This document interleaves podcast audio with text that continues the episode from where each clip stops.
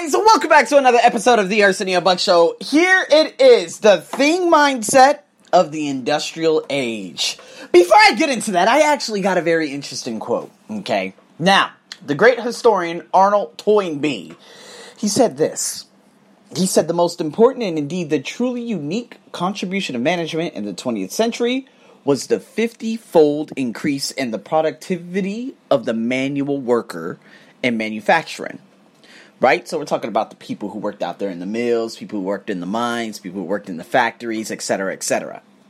And then the most important contribution management needs to make in the 21st century, okay? He was saying this at the time, is similarly to increase the productivity of knowledge work and the knowledge worker. And the most valuable assets of the 20th century company were its production equipment, right? The most valuable asset of the 21st institution, such as the bullshit universities out there, whether business or non business, will be knowledge workers and their productivity. Knowledge workers is what we're talking about here. See, the industrial age, okay, and I'm going to say this a couple of times throughout this podcast, it still dominates today's workplace. And it's simply because, well, knowledge workers, they're just enjoying that good old rat race. Right? I mean, if you think about it right here, knowledge age workers, they have been self sustainable throughout this entire process of COVID. But for people who are industrial, they have that industrial age mindset. Well, that's what ultimately ends up just like dictating everything. People who work in those factories out there in, of course, Bangladesh, who, who uh, you know, work in the knitting and, you know, they make the iPads, they make these very iPhones. Those are industrial age workers. They're not required to think. They have a systematic approach to what they do. They do what they do like a machine, and that is all. So what happens is it, it, it dominates the way we communicate. Going back to voice, the way we communicate not only on the job but with our spouses.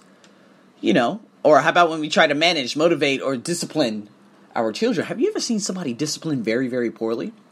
They're unable to communicate thoroughly. Why? Because that industrial age mindset. They're taught one thing, they were taught one thing, and that's all they know. So when their children are acting up and they're acting all crazy and they cannot find a way to control their child, it's because, well, that's it. They never been taught how to communicate. It's pretty trivial. So going to it from a money perspective, you know, one of my students, her name is um oh my god, Uy, right? And I just picked her up as a student, so I'm very, very grateful for that. Um, she ended up telling me a couple of things about you know her having 3000 followers her building her business online with selling jewelry her living in a condominium now over here and her going on business trips to chonburi nearby about an hour and a half two hours away. And i'm like you know you are completely different. I know you've been self-sustained throughout this entire process. You have. There's no and ifs or buts behind it or around it or be under it on top of it but the problem is, a lot of industrial age workers, they're still becoming heavily reliant on other people to pay their bills. This is why I'm a go getter, like I told you guys in the recent podcast. So, again, if we look at the thing, the mindset of the industrial age, the main assets and the primary you know, drivers of the economic prosperity in the industrial age were the things, right? The capital. So, people were necessary, but they were replaceable.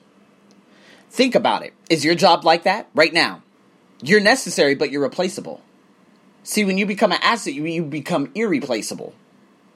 This is why it's very, very important. But if you think about it in terms, let's just say Jeff Bezos, he ends up passing away. Is he replaceable? Of course. You know, is his legacy going to live on? I guess. I don't know. I don't know if he's actually had a, you know, a significant change in the world. I mean, no people are gonna be like, oh yeah, the package deliverance and what they do and how they did my business. Okay, fine, fine, fine. Up to you. Up to you.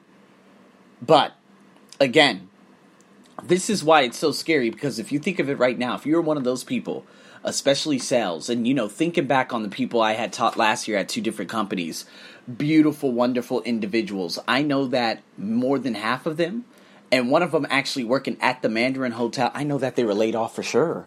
There's no way that they could come back and work. No way. Because again, there's no tourism.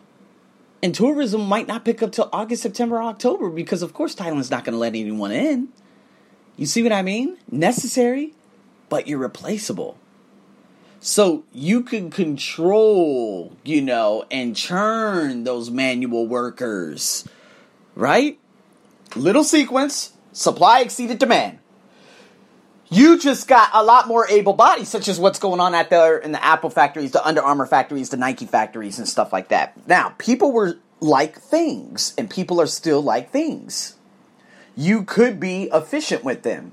When all you want is a person's body and you don't really want their mind, heart, spirit, whatever you want to call it, free flowing processes of the machine, you have reduced the person to the machine, right? So if you don't need their heart, you don't need their mind, you don't need their spirit, they're just a thing. They're just a thing. Right? Think about it. Go to 7-Eleven. Are those auto- uh, are those going to be soon to be automated jobs? Yeah. Cuz they're just things. You don't need their heart, their spirit. Okay, some of them actually go on delivery, but okay, delivery services, fuck them or not, hate you know, hate them or love them doesn't really matter. But you could have standalone convenience stores, which a lot of places have already. And so, are they replaceable? Absolutely so many of our modern management practices, right, come from the industrial age. That's all there is to it.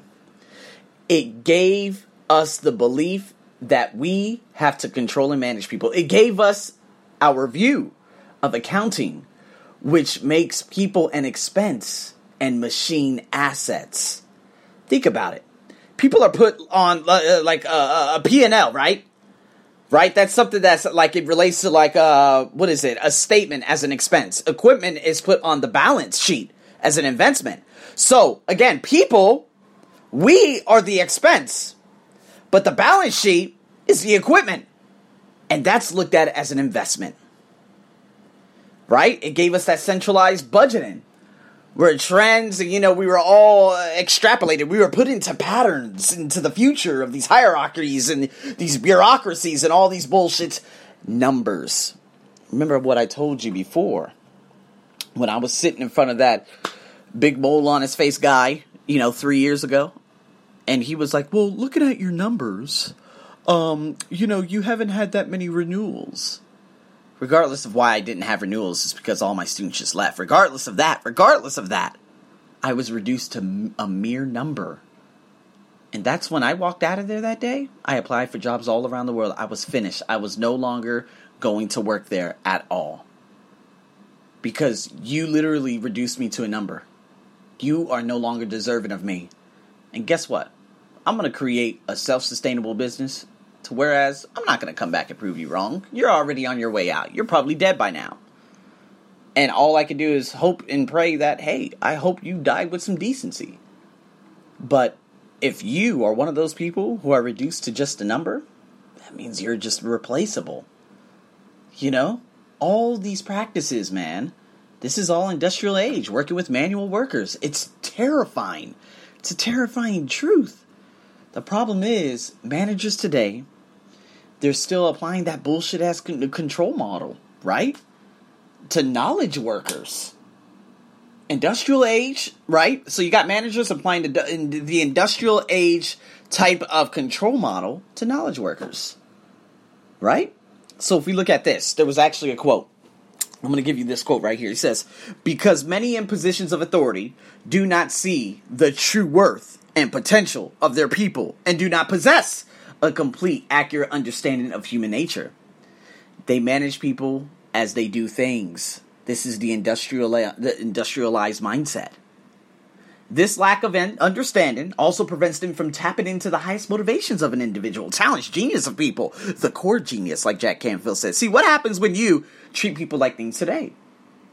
It insults them, alienates them, depersonalizes work and creates low trust. Unionized, such as what's happening right now with Cathay Pacific. Right? completely different cultures. Think about it. I'm going to give you a nice little. Here we go. What happens when you treat your te- like teenage teenage children or kids in general like things? Again, alienation, insults, depersonalization. And you know those precious family relationships that we have that should be high trust minimum, they end up creating low trust and a rebellion. You see it all the time. This is just some hard honesty for your ass. So, now that you're aware, now we have to talk about codependency